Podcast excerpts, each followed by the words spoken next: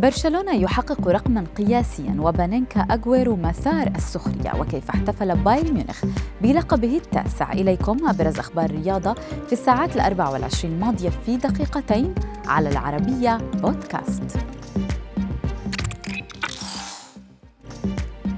انهال رواد مواقع التواصل الاجتماعي بالسخرية من لاعب مانشستر سيتي سيرجيو أغويرو بعد إضاعته لركلة جزاء.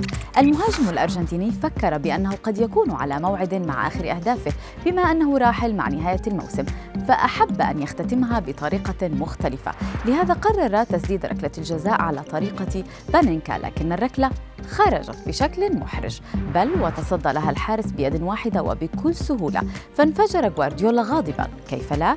والسيتي يهدر الركلة الرابعة على التوالي بالدوري. أمر لم يحدث منذ العام 95 أغويرو بدوره تأسف قائلا. أود الاعتذار لزملائي والجهاز الفني والمشجعين.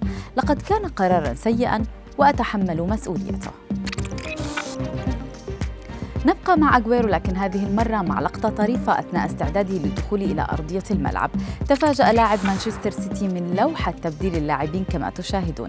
تعابير الدهشة ارتسمت على وجه النجم الأرجنتيني عندما قام الحكم باختيار الرقم الخطأ. فما كان من أغويرو إلا أن طالبه بتغييره الأمر الذي تحقق فورا.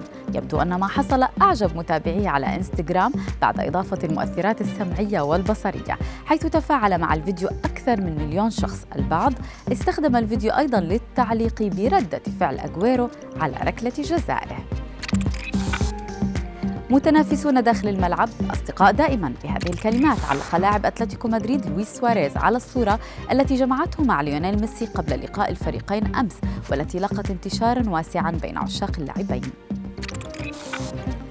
برشلونة يحقق رقما قياسيا حيث توجت سيدات برشلونة بلقب الدوري الإسباني للمرة السادسة في تاريخ النادي الكتالوني وقد حققنا 26 انتصارا في 26 مباراة وأحرزنا 128 هدفا فيما استقبلت شباكهن خمسة أهداف فقط.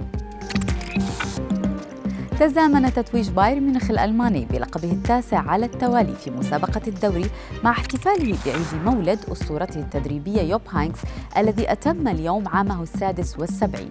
يذكر أن المدرب الألماني حقق عشرة ألقاب مع البايرن